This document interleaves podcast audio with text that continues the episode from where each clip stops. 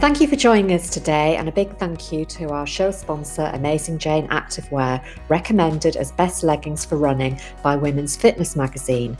Karen and I have been trialling their designs for a few months, and we can happily recommend them.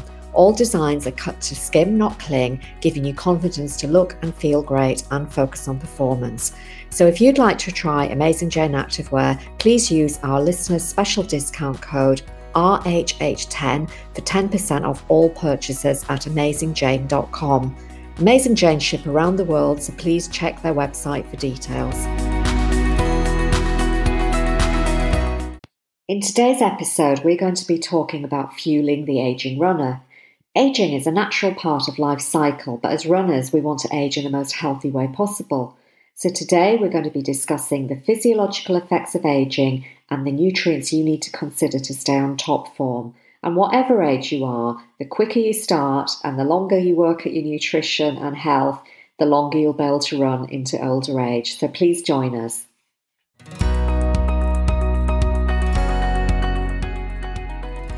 Hello and welcome to She Runs, Eats, Performs, the podcast for female runners of all abilities.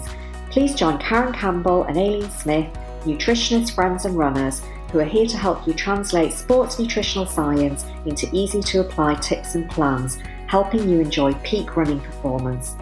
And especially adding in the female factors every woman needs to know to be a healthy runner. The suggestions we make during this episode are for guidance and advice only and are not a substitute for medical advice or treatment. If you have any concerns regarding your health, please contact your healthcare professional for advice as soon as possible. If you'd like help from Karen and Aileen to design a personalised sports nutrition plan for your running, please contact them at Runners Health Hub.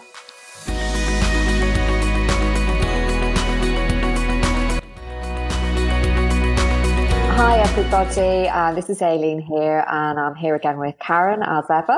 And today uh, we're going to be talking to you about fueling the aging runner. Um, and uh, we're all aging all the time, so I think it's appropriate for us to be thinking about that. So, welcome, Karen. How are you today? Hi, Aileen. Yeah, no, I'm good. I'm looking forward to yet another episode together and having a good discussion about the aging runner. Yes, it should be interesting. yeah, I'm sure it will be. Mm. Um, so we'll we'll start with a, a, question, the way we always do. So I thought since we were going to be discussing the aging runner, I thought I'd ask you, Karen, if you've noticed any changes to your running as you've got older. Although we're not aged yet, no, we we're not aged. we're just aging. Um, yeah, Aileen, I think I probably um, have seen some changes. I don't like to use age as an excuse when I'm thinking about my my running, etc. But I do feel as if I've maybe slowed down a bit in the last few years, especially the last two or three years. And I think also I'm a bit more prone to injury these days. So I've got to be really careful when I'm out and about and especially doing the trail running that I, I, I love, but I just have to be really careful and and I think this sort of increased um, injury or being prone to injury, it could be linked to that aging process. And I have to say, getting old can be a bit of a burden, but we do the best we can to, and I, I certainly do what I can um, uh, to, to, to age well. Um, and, and my, my running is part of that. And clearly my nutrition is very much a part of that as well. But but you know it is inevitable that the aging process is going on behind the behind the scenes. It's just about doing the best I can to to slow it down to slow that process down. But how about you Aileen? Have you observed any changes to your running as you have kind of progressed in years? Yeah, well, I didn't start running until I was in my mid 40s, so I guess I was already considered old before I started. Um, and I would say I started off unfit. I got fitter, definitely got a lot fitter. But in the last three to four years, I've really had some niggling injuries and I had a minor illness sort of probably about 18 months ago, which affected my running. I had labyrinthitis, which affects your balance. So I could hardly walk, never mind run for a few months. And then, as you all know, I'm recovering from a broken wrist. So there's been a few things in the last two, three years that have been problem. Um, but what it's sort of, how it's affected me is that my training hasn't been as consistent because I've had stops and starts, which is really frustrating. Um, but I think it's really made me focus more on my overall health and certainly my mobility and flexibility. Uh, and most of all, um, wanting to be able to keep running um, as I get older. And I think I'd be pretty devastated if somebody ever told me I had to stop. You know, I do hear of people who have said I've had to stop running and I've had, you know, I now do X, Y, and Z instead. You know, they maybe take up cycling or swimming or something. But I'd I'd be really upset if I couldn't run. Um, and I, am always really inspired when I see older runners, um, you know, people in their 70s and 80s and I'd love to be one of those people, you know, even if I was slow, I'd be happy to be out there still running and enjoying running at that age. Yeah, no, I'm there with you, Aileen. Definitely hope to still be running when I'm in my 70s and 80s and beyond. Great. So, so moving on to the topic for today, Karen. Um, as I mentioned at the beginning, it's all about the aging runner, and um, you know, Karen and I are edging towards the more than not becoming aged, as you say, but we are aging. So we're in that sort of older runner, beginners of the older runner category, and we're aware of the consequences uh, of how that might affect us, just as we've shared. Um, but what I would say is if you're not in this sort of, you know, the 50 plus zone, don't switch off. Please listen in because what you do now, um, will really help set you up to be a healthy older runner. So you can stop the aging clock or at least slow it down. So please listen in. And, um, if nothing else, you can maybe share it with friends and family who are older runners. So the, the three areas that we're going to talk about today um, are the physiological changes of aging uh, in runners.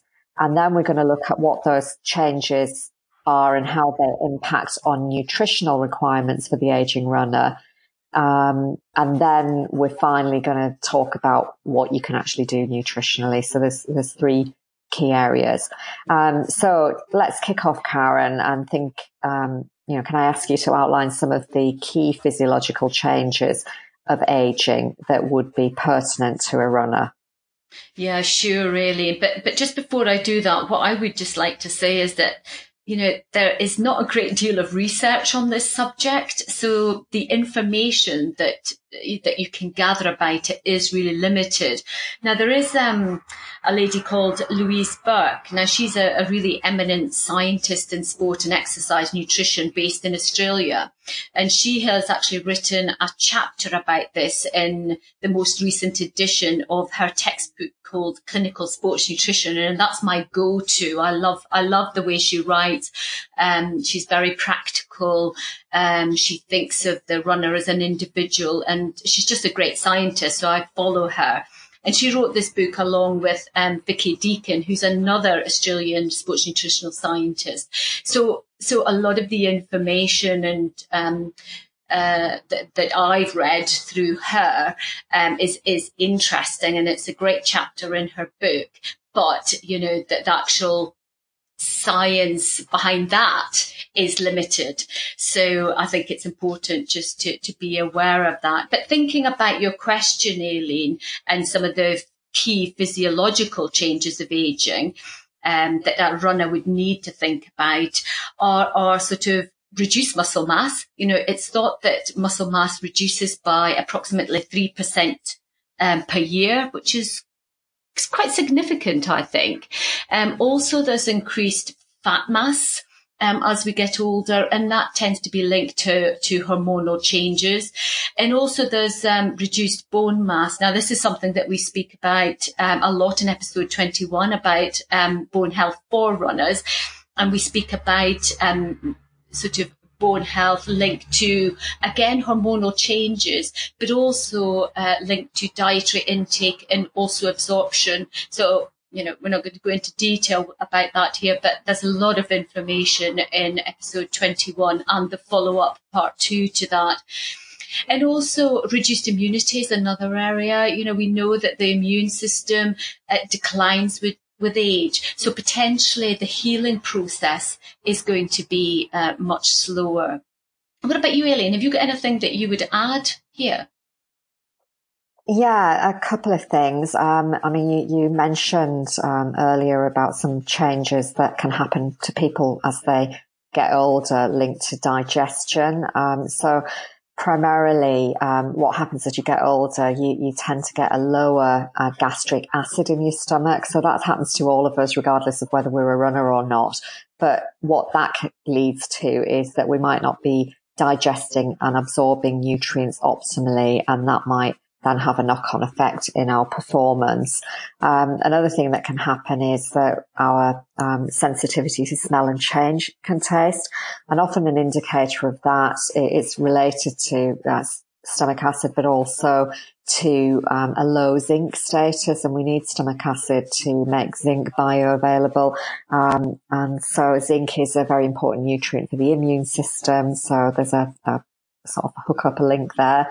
Um, and another interesting area that happens to us is we have cardiovascular decline. So that is independent of whether we've got heart disease or, you know, cardiovascular disease. So again, you know, if you're a healthy runner and you've been running for a long time, probably your cardiovascular system is in good shape.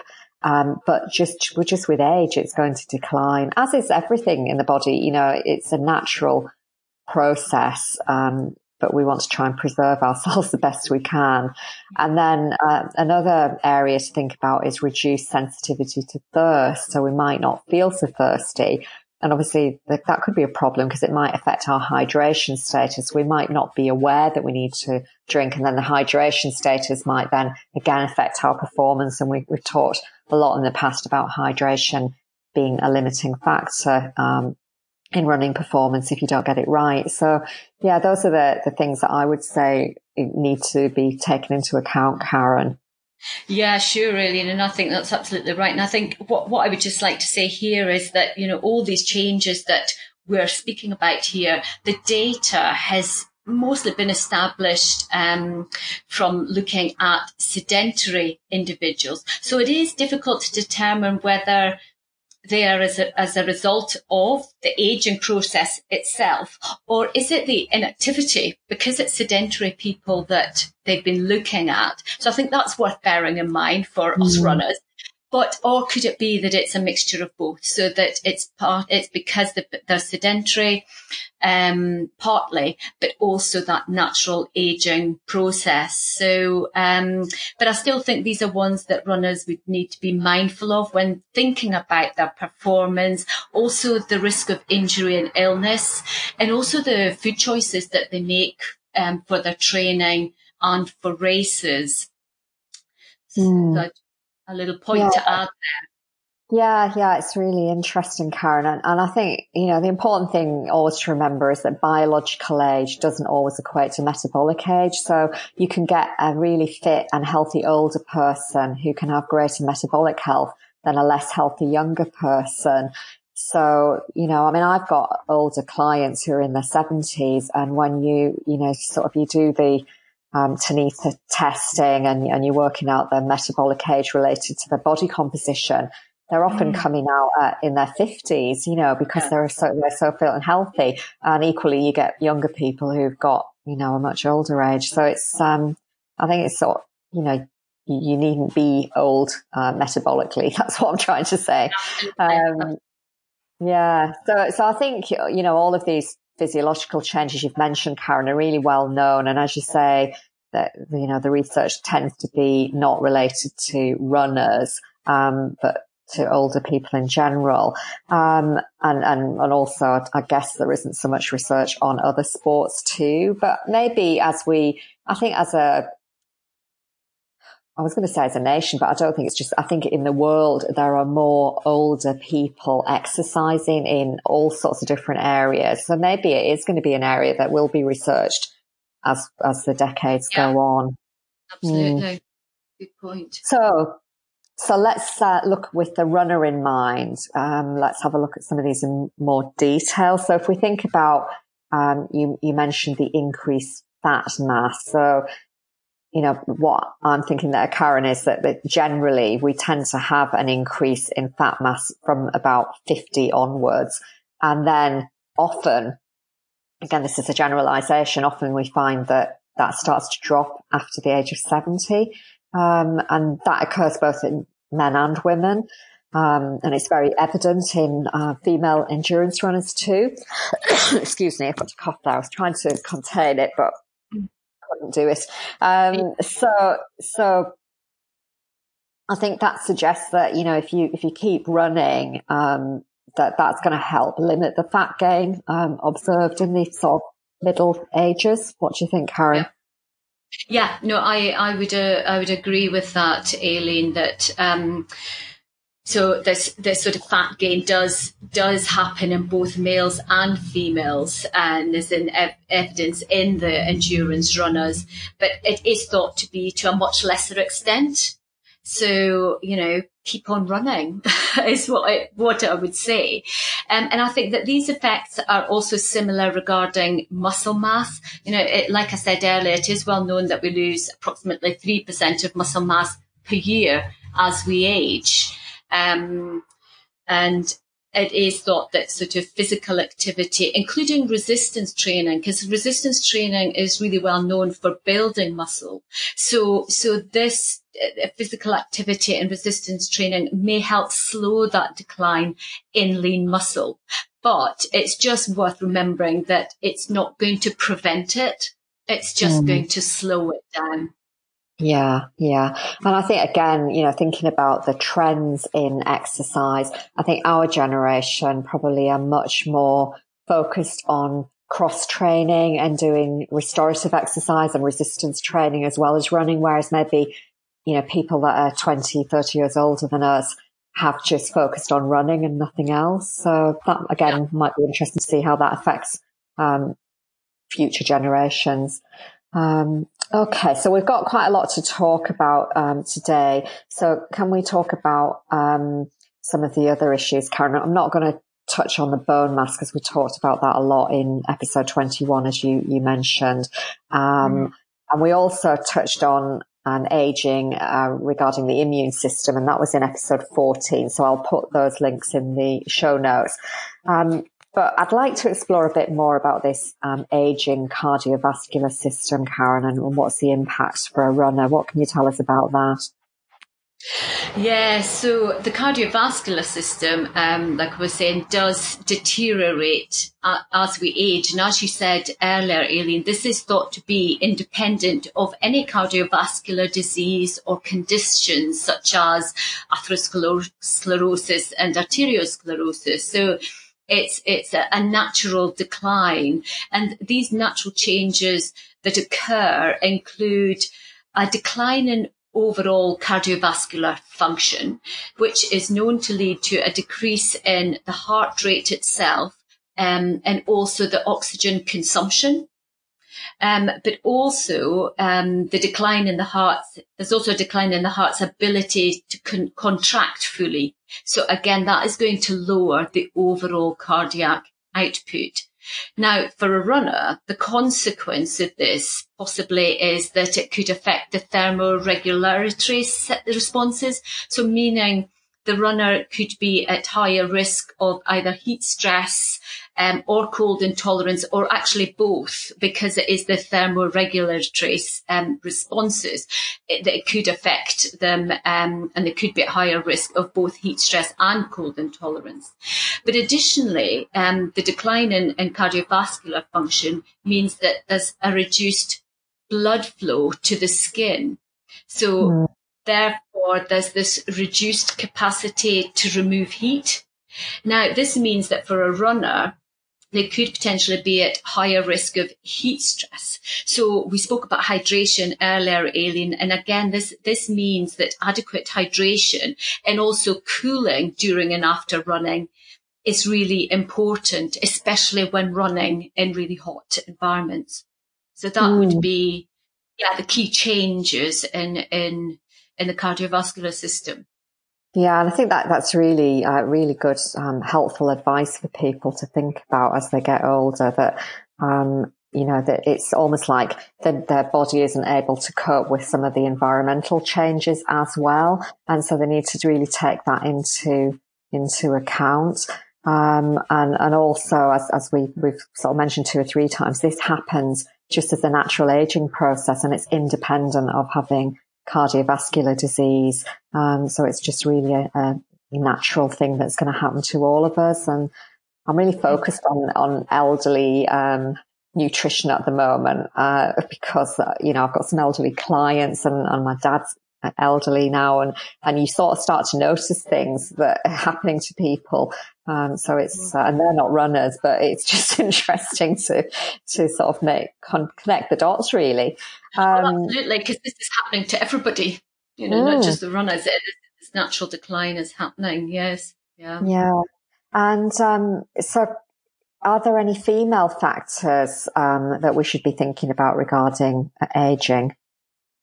Yes, actually. Firstly, I would say that, um, you know, although fat gain as we age occurs in both men and women, it is more pronounced in women. And this is mainly due to the decrease in the estrogen production at menopause because um, post menopause, the key production sites of estrogen because um, as we know, estrogen decreases um, with menopause. So the key production sites are then from the adrenal glands, but also from fat cells. So women tend to put on a little bit more weight as a result because the body is trying to um, to compromise. So it's trying to build up some estrogen because the ovaries are not producing it, it, to the same extent. But how much weight is gained will clearly be determined by the individual's diet, the physical activity they're doing, but, but really their overall lifestyle. And I think the other thing I would just mention here is that low estrogen also affects bone mineral density. Now, again, we go into a lot of detail regarding this in episode 21 about bone health. Um, but it's this sort of low estrogen affecting bone mineral density that puts women at higher risk of developing um, osteoporosis than than men because women, you know women are known to be more susceptible to osteoporosis and this seems to be the reason why Okay. Okay. So there, there's a couple of really important female factors. Um, so just before we move on, just to summarize what you've been saying, Karen, the key physiological changes of aging are body composition, so reduced muscle mass and a potential for increased fat, a decline in bone mineral density, and perhaps um, posture as well, which again might affect how you run and how effectively you're running and efficiently. Um, and uh, digestion slows and there's a decline in stomach acid, which may affect nutrition status. And then obviously, as you've just mentioned there, there's a potential for the cardiovascular changes, which may result in issues with, particularly with managing heat.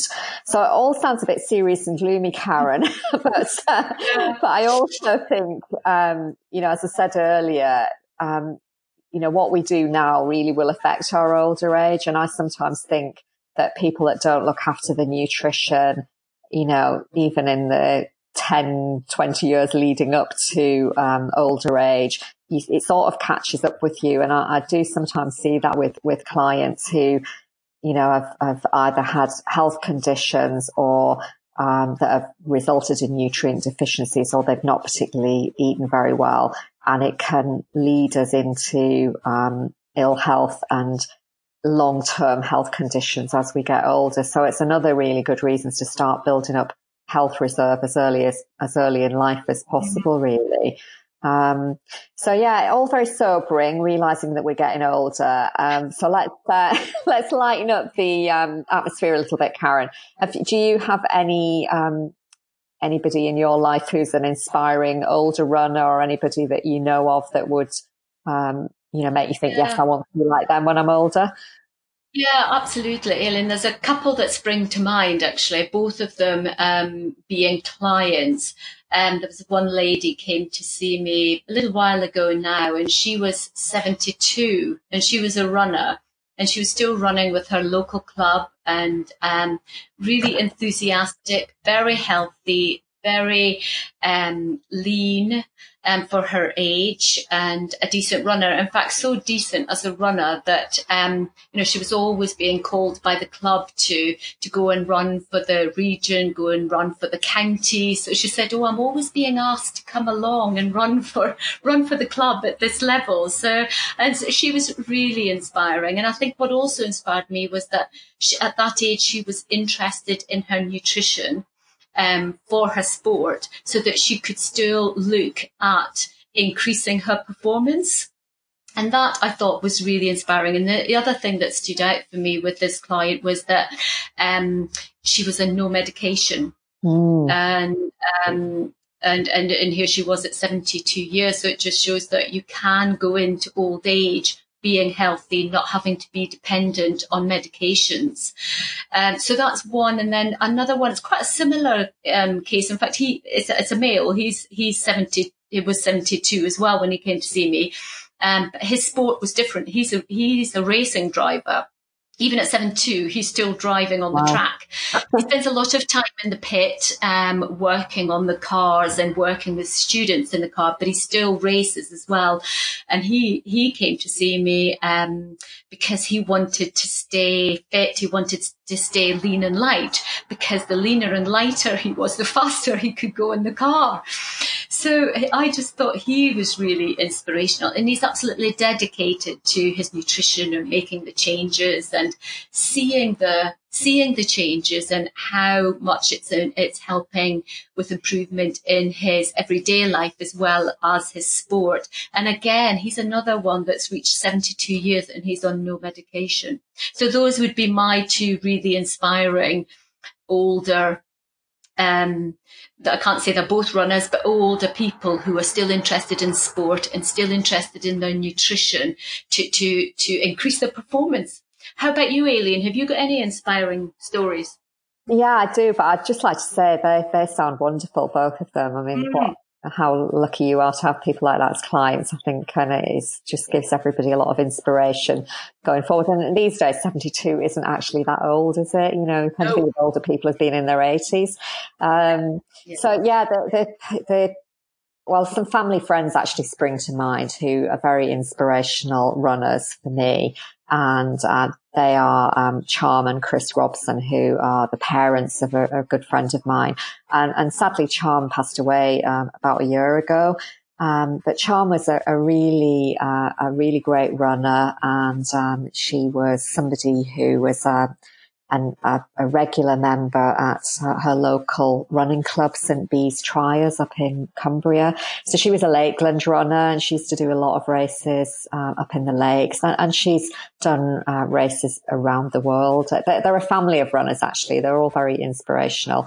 And, um, Charm and Chris, when it was their 50th wedding anniversary, which was back in 2012, ran the London Marathon to celebrate it. So can you imagine doing that for your 50th wedding anniversary? And they actually were on the, they were on the TV, they got interviewed and, uh, I mean, that, that was 2012. So that's quite a long time ago. Yeah. So, so, you know, another sort of eight years on, um, you know, and Charm was running up to just a few months before she passed away. She had a short illness and, and passed away.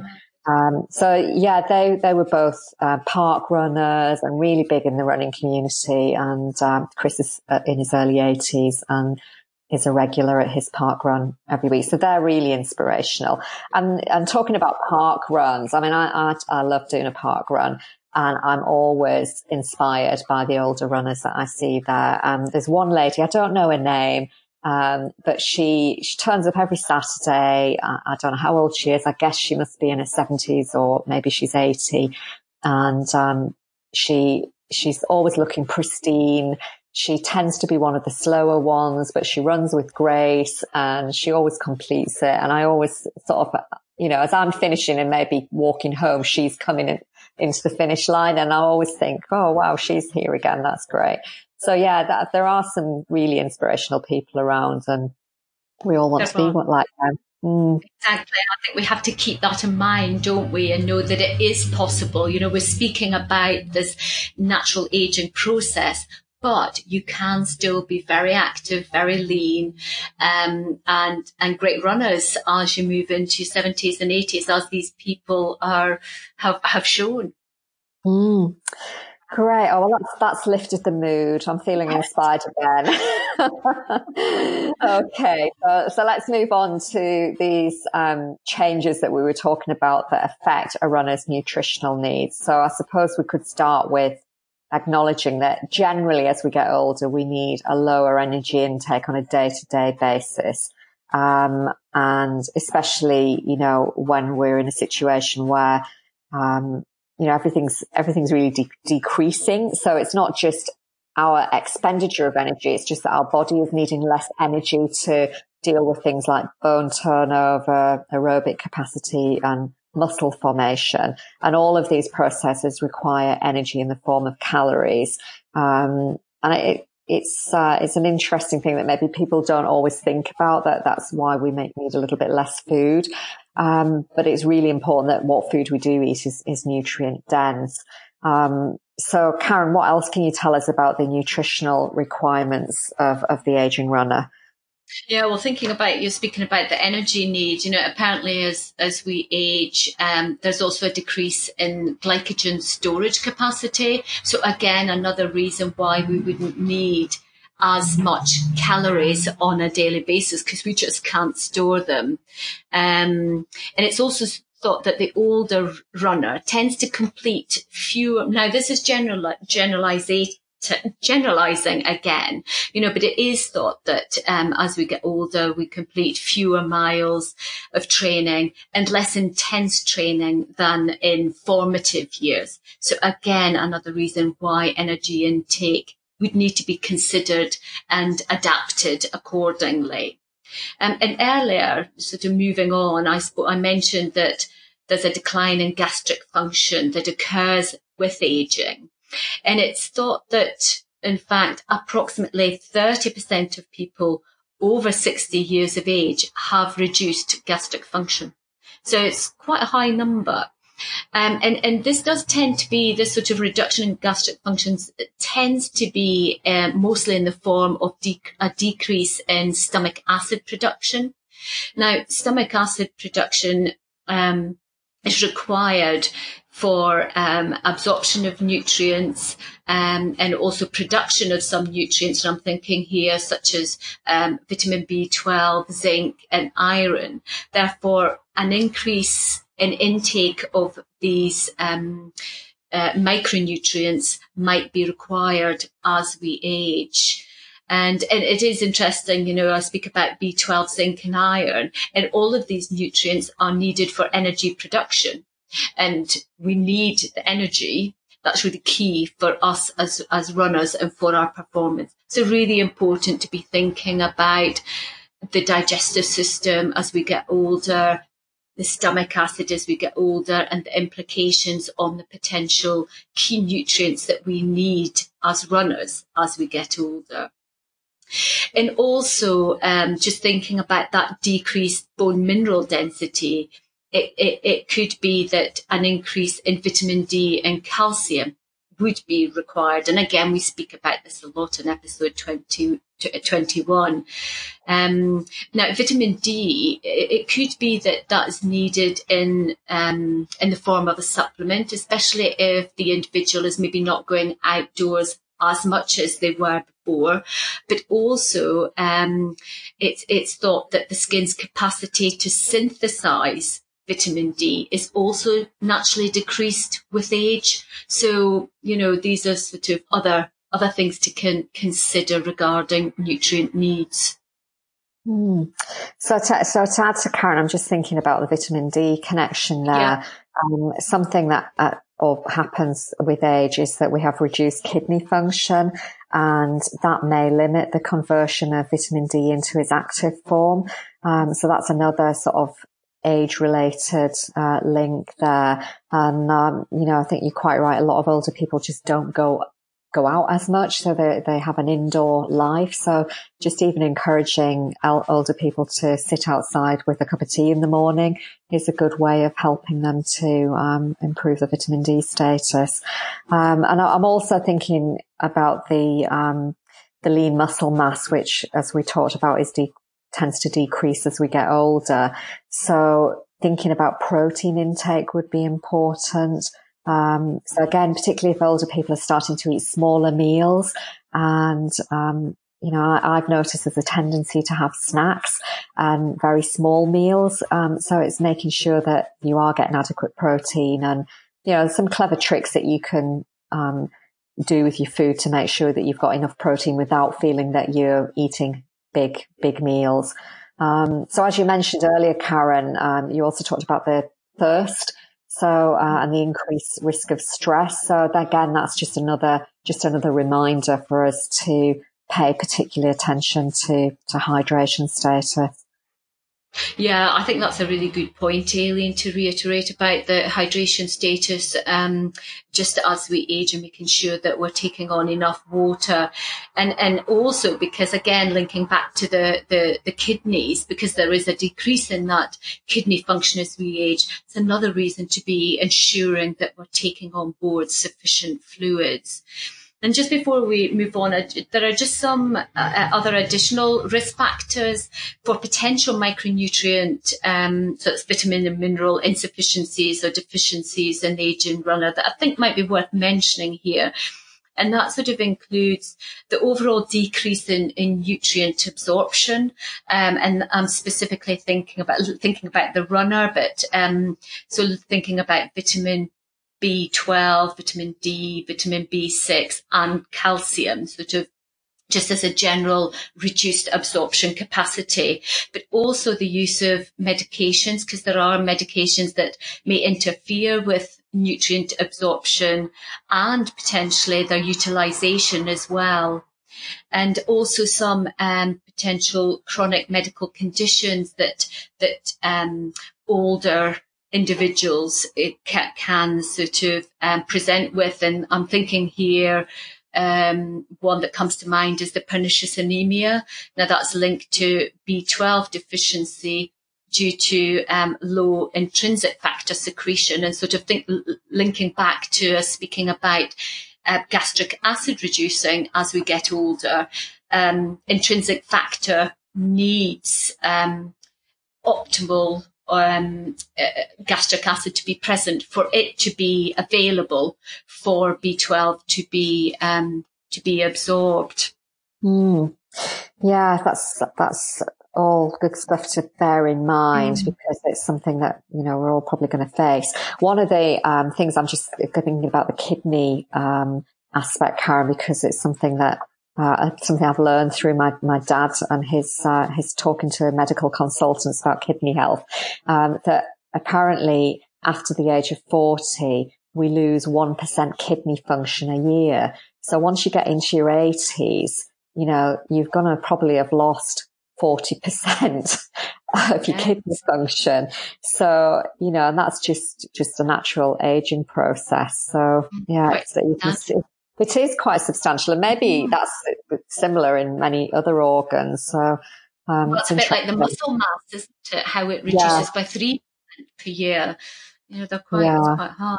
Mm. Yeah, and and also um, picking up on your point with regards to um, medications, um, I've read that as many as 34% of aging athletes are taking prescribed medications, which isn't surprising really, as you said earlier, Karen, because I think a lot of people, as you get older, you develop health conditions and you might have to have medication.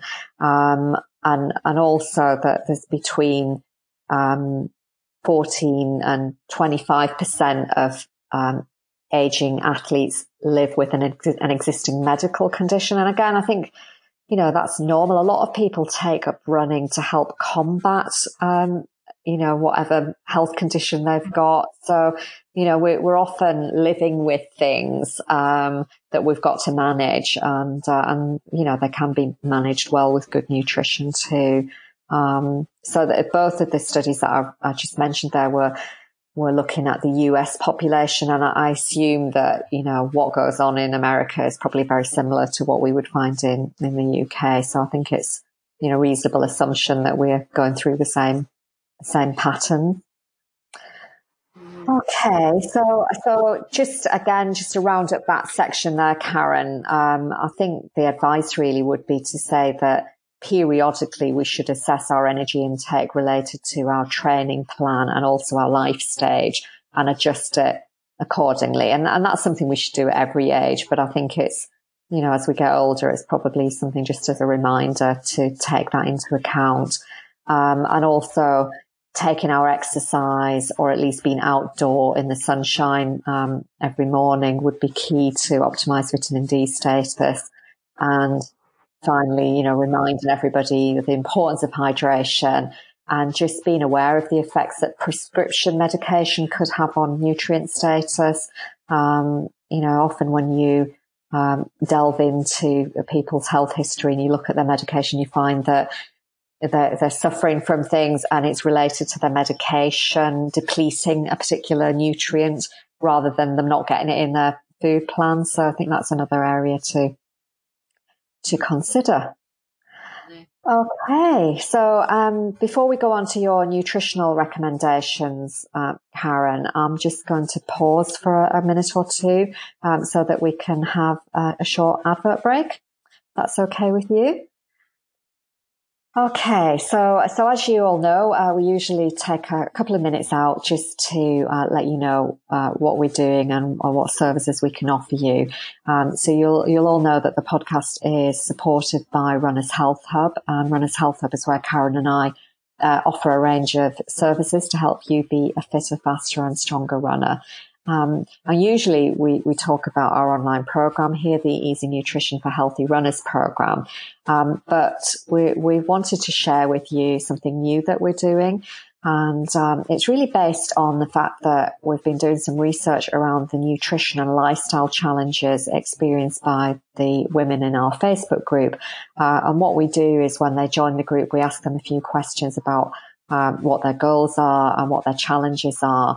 And from that, we, we've discovered quite a few things. Um, and a lot of people are concerned about the kind of challenges that face you when you start hitting midlife. So maybe changes in your body composition, having to deal with um, the menopause, um, finding that you've got a busy life load and it's difficult to put a food plan together that suits you and the family. So there's all sorts of um, challenges that are related to that. So that's led Karen and I to um, design a, a, method that will help people uh, put everything into practice that they need to do and, and to get the health and well-being results as well as the running results that they'd like. And we're calling that the Healthy Woman, Healthy Runner method. And to, um, to sort of kick all that off, we're offering some free training to our listeners and, and followers so if you're getting frustrated of um, health challenges um, leading up to midlife and, and being a midlife runner, we'd love to invite you to our free uh, training, which will be uh, online on Zoom. And what we'll do is we're going to post a link at the top of the show notes. Um, so that you can register for that training. And we've got some dates lined up for uh, July and August, September time. So you've got a couple of opportunities to to join in. So we'd love to see you there. Um, if you can't find the link on the show notes, drop us an email at hello at runnershealthhub.com or you can message us via Facebook and we'll send the link to you. So we've, we've got a real mission to help you be a healthy woman, healthy runner for many years to come. So we really hope that you'll be able to join us on the training soon. So Excellent. can I pass on to you, Karen? You can. You can have a rest now, Aileen. Thank you very much. So, so Uh, until now, we've determined some of the physiological changes that occur as we age and their impact on the runner. And we've also looked at the nutritional insufficiencies and deficiencies that may occur as a result. So now, for the final bit of this episode, we're going to discuss some um, nutritional recommendations to help prevent a deficiency occurring. And the key nutrient that nutrients that we will consider today are vitamin B12, vitamin D, calcium and iron. So those are the four key ones that we're going to look at. Now, some of these we have discussed in previous episodes, including episode seven, looking at vitamins and minerals, episode 14, looking at immune support, and then episode 21, as we've mentioned um, already, where we look at bone health. Now, the list here we've got four, but this is by no means exhaustive. Exhaustive. There are so many different um, vitamins and minerals that are really going to support the aging runner. But, uh, but these are some of the key nutrients that uh, uh, we think that the aging runner would want to address. So what we're going to do is we're going to look at them one at a time. So we'll start with vitamin B12. And Aileen, I don't know if you would like to tell us a little bit about B12. Yeah. Okay. So B12, um, you know, is really is a really important uh, nutrient, um, particularly for energy.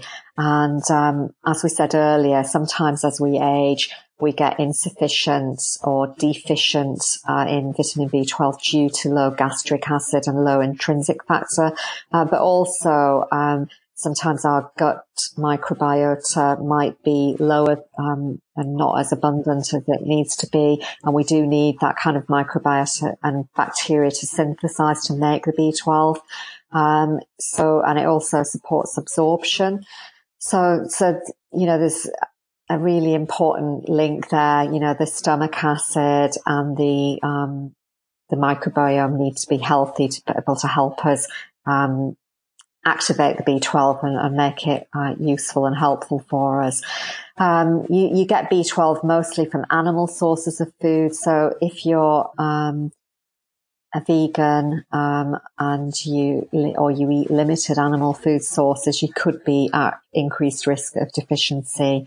Uh, and this is one that's really important to get tested uh, if if you think that you are uh, low, so that you know um, what what your rating is and, and how you can uh, supplement with it.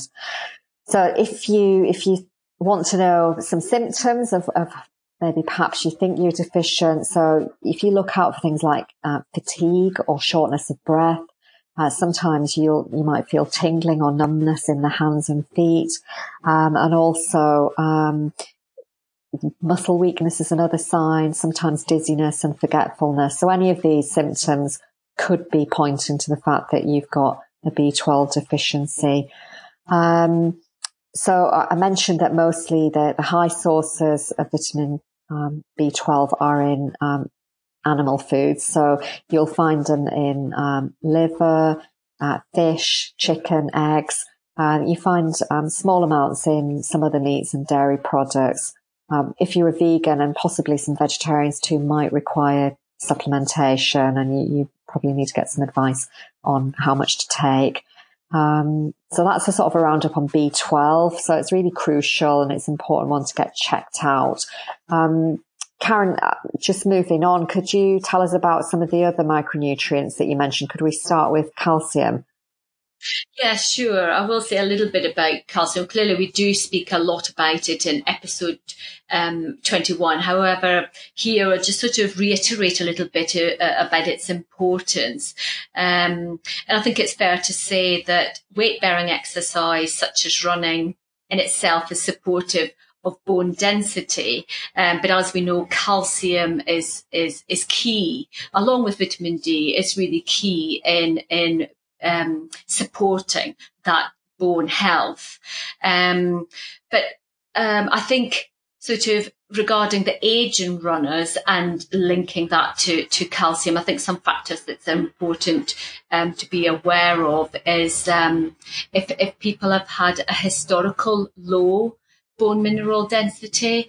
So if um, if you know maybe early menopause could be a factor in this, or maybe just sort of um, high impact exercise as a teenager can lead to suboptimal bone mineral density. So thinking about that, thinking about potentials for historical low BMD, then um, calcium um, intake would be really key. But also if people have had, if there's anybody with a long standing suboptimal calcium intake, and again, thinking there about the the vegans and the vegetarians, or maybe poor absorption of calcium, um, linking that back to digestive issues, as, as you've mentioned, Aileen, and also medications that we've spoken about before. And also calcium can be lost in sweat, especially if you're sweating a lot. So if people run often in hot climates, it could be that there's um, over time, there's a significant loss of, of calcium through that. Um, and also a long-standing vitamin D insufficiency because vitamin D is required for calcium absorption from the intestines. So, so, so, so the two, like I say, work together. But also sub, suboptimal kidney function might have an impact there. Um, to bone mineral density linked to calcium because um, it, it's going to reduce the um, the the active the, the, production of the active form of vitamin D, therefore again reducing the absorption of vitamin C.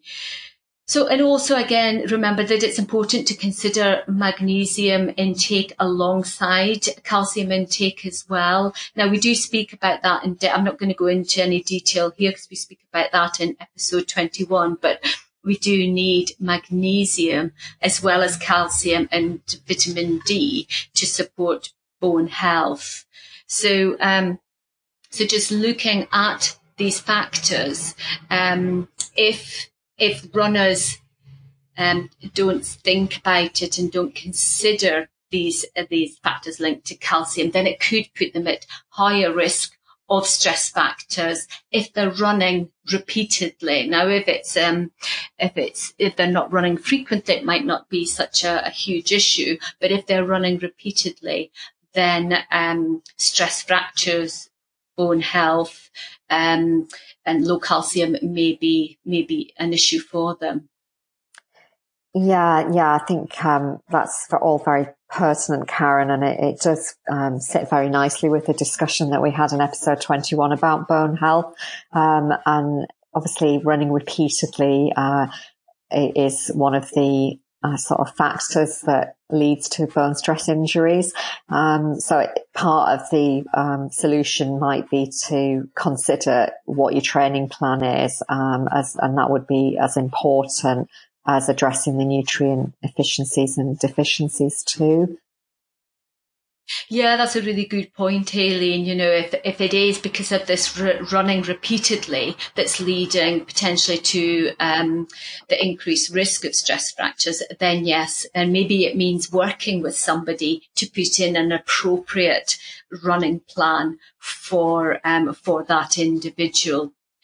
Um, and just thinking um, about calcium again. And um, a female factor that's that's maybe worth mentioning here is that for women aged 51 years and over, a daily intake of 1,300 milligrams of calcium is recommended, whereas for men of that age, it's only 1,000 milligrams. Now, 1,300 milligrams is the same as is re- recommended for teenagers. So it just shows the need for that increased amount as we as we age. And um, this higher intake is being recommended generally due to the to the menopause and that resulting low estrogen levels because as we've spoken about before estrogen is protective of bone so if we haven't got that estrogen to help protect the bone we need that increase in calcium to do the job so, um, and again, for, for some individuals, supplementation um, of calcium and vitamin D may be the necessary way forward, especially if they've got any underlying conditions that could compromise the intake of it, but also the absorption of it, or if they're taking any medications that could interact with these nutrients. So just sort of again, I, I, do think that maybe working with a professional to to sort of assess all of this would be really helpful for somebody. Um, but just sort of thinking about some of the the symptoms of calcium insufficiency for people to be mindful of, be aware of, and maybe to take action if they're experiencing include muscle spasms, muscle cramps, also numbness, and tingling in the hands and feet, and also sometimes in the face as well. Um, having weak and brittle nails, and also um, as as it goes on, it could be that there's some some confusion and maybe some memory loss, um, and depression can also be a, a factor here as as well. And clearly, if ongoing insufficiency continues and moves into potential deficiency, then there's going to be um, a possible increase in risk of fracturing a bone. So to, th- to try and counteract that, sort of thinking about some of the, the key food sources that you could include, clearly milk and other dairy foods such as cheese and yogurts, things like that. That, that that's sort of the, the main source that people have heard of and know about um, regarding calcium, but also green leafy vegetables. For example, um, there's broccoli, cabbage, okra, things like soya products and and tofu, which is a, a soy product, but also tempeh, which is the the um, fermented version of that, thinking about um, different nuts as a snack maybe, and also boned fish. So I'm thinking here of the small, the small fish with edible bones such as sardines and pilchards. And also, um, calcium goes into a lot of um, fortified foods. But what I would say there is just to be mindful of the quality of the products that you purchase when looking at um, at fortified goods and the fortified foods. So so that's just sort of a little um, resume of, of calcium and the um, older runner. Aileen, we've probably um, just got enough time to say a little bit about iron. Would you like to say something about iron? Yeah, sure. So, um, yeah, um, iron again is, is probably one of those under valued nutrients, uh, but it's really important uh, for energy production for all age groups. And um, interestingly, it's been found that uh, iron stores increase as we age. Um, so often the elderly generally re- require less dietary iron than the young. So particularly for women, you know, once you've gone through the menopause, you, you're not having a period, so you're not losing iron through menstruating every month. So um, often that, you know, once you've gone through that period, your, iron stores sort of regulate. Um, but deficiency of iron is common in runners, especially endurance run runners. Um, so, um, you can, uh, use, uh, lose iron through excessive sweating. Um, if you, um, have got any GI problems and you, you might find that there's some microbleed. So you might not even be aware of these, this bleeding, but just the uh, friction of, of uh, you know, running and the friction on your um, digestive tract can cause these little microbleeds. So you could have tiny losses there. Um, there's uh, something called hemolysis, which means that you're losing iron through foot striking. And also there's an increase of a protein binding, um, molecule called hepcidin, uh, and that actually uh, binds iron, so it makes it difficult for you to absorb iron.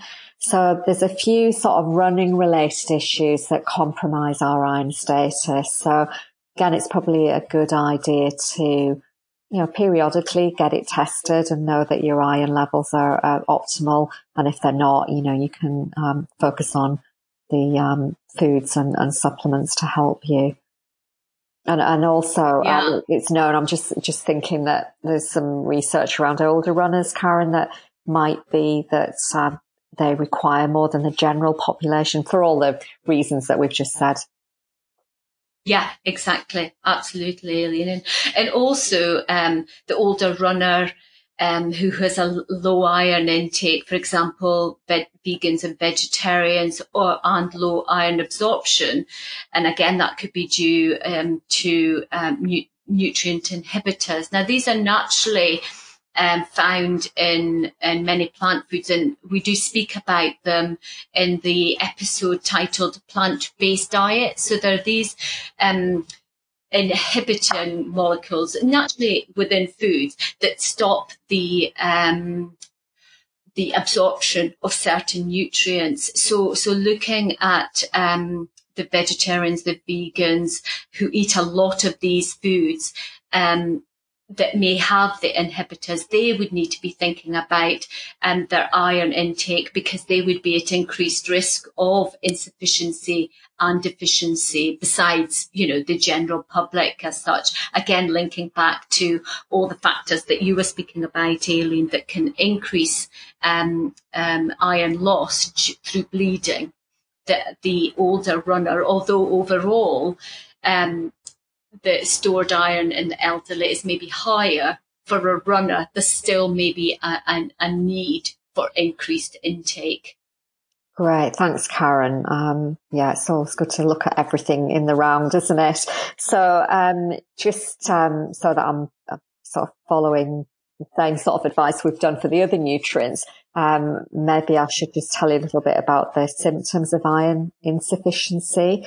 So, um, you know, I think probably most people will associate it with tiredness and fatigue. Um, and also they might know that you can sometimes get headaches and lightheadedness if you're low in iron. Uh, pale skin and especially that um, inner lining of the eyes and, and pale nail beds that's probably something that your mother would have done to you when you were a child. You know, let's have a look at your eyes. So you, are probably aware of that. And, um, and tender sore muscles and impaired running performance. So if you notice any of these, just be mindful that they could be related to iron, iron depletion.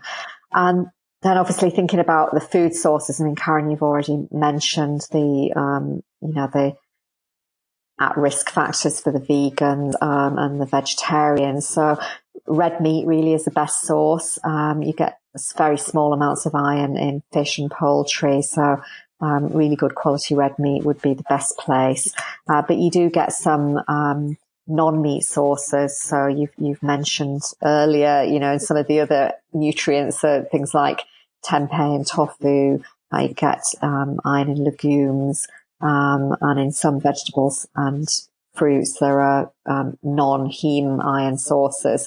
Um, so you can see that there's an overlap with some of these foods that we're talking about. So, you know, you always get more than one nutrient from food. So having a wide, varied diet is really going to help you. Um, if you focus on some of the foods we mentioned here, you're going to get more than just one nutrient from them. Yeah, and I would just add to that, Aileen, you know, we're speaking about some like non-heme iron, about these um, nutrient inhibitors and things, but we're not going into detail here. So I would really encourage people to, to maybe go back and listen to episode seven, um, which is the one where we're looking at vitamins and minerals. And we do speak about um, iron in some detail there. So really picking up on the heme and non-heme iron, um, the, t- the different types of inhibitors and how you can overcome that as well. So I would really encourage people to, um, to, to listen to that episode. Okay, so we're we're running out of time now, Karen. So um, just before I ask you for some of the takeaways for today, I just wondered if you'd give us a quick uh, shout out for zinc because zinc is uh, a nutrient which is well known to be depleted in the elderly. Yeah, absolutely, Aileen. I'll be as quick as I can. So, and yes, you're right. Zinc, zinc is is um, often depleted in the elderly, but it is really important for the immune system and also tissue repair. Um, and as the older runner is more susceptible to tissue damage, it is definitely worthwhile observing for any symptoms of deficiency or insufficiency and ensuring you're eating a diet that will help provide optimal amounts of it. Now, zinc again, like calcium, can be lost through sweat.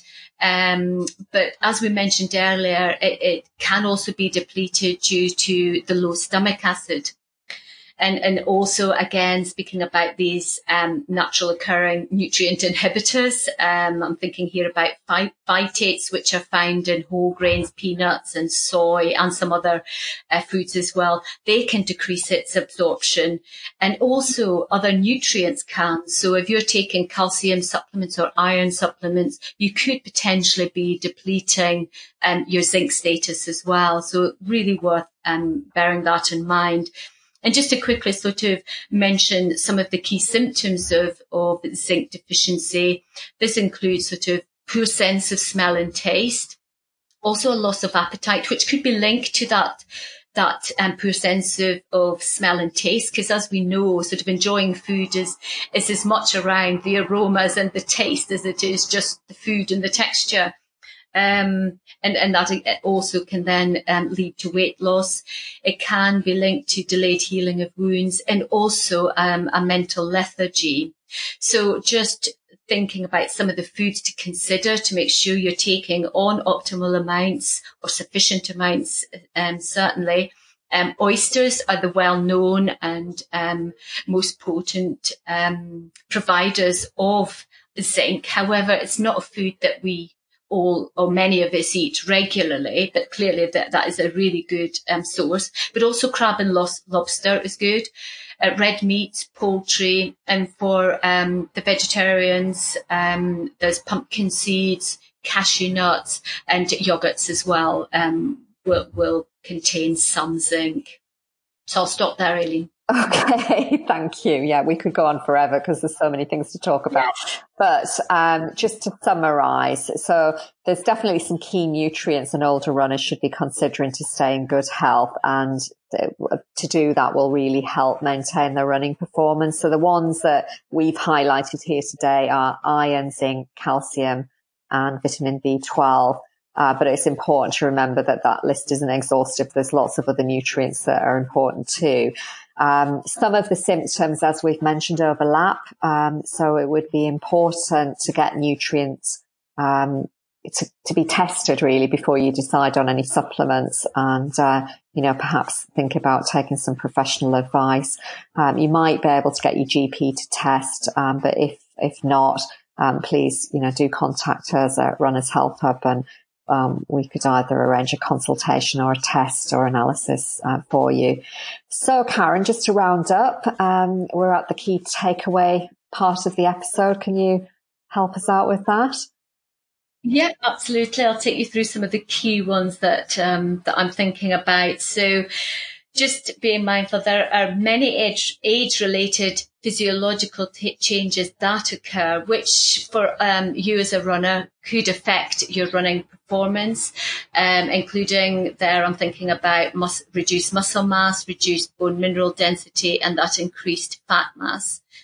Um, although these physiological changes are inevitable, just remaining physically active and eating a healthy diet consistently could slow the decline and limit the effects of it. So just keep on running.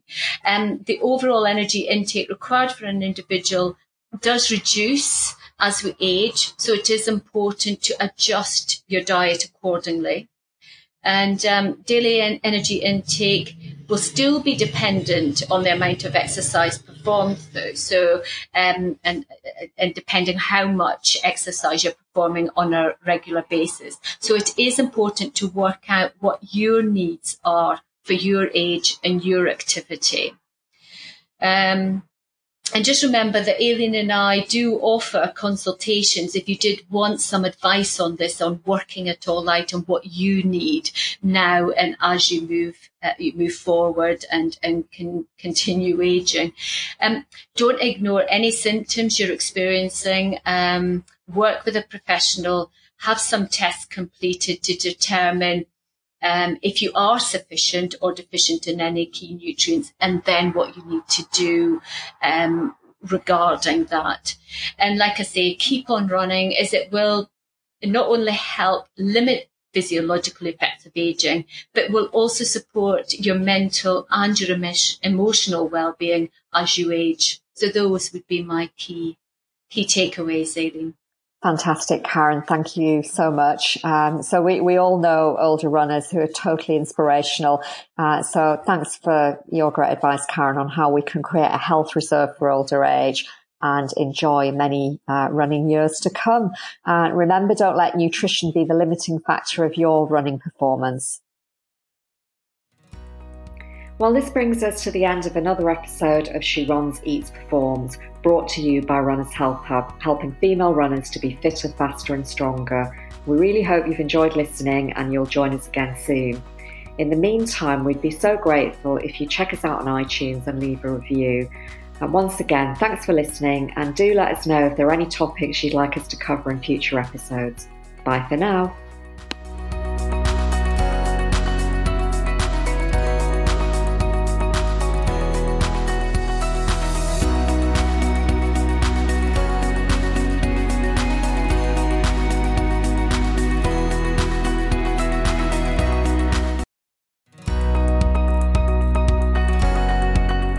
We'd like to introduce you to our show sponsor, Amazing Jane Activewear for women's changing bodies, recommended as best leggings for running by Women's Fitness magazine.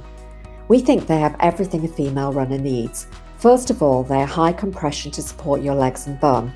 They have a deep waistband so they stay up and they don't move about when you run. There's a handy left pocket for your phone and a zip pocket on the waistband, which is great for your cards or a key.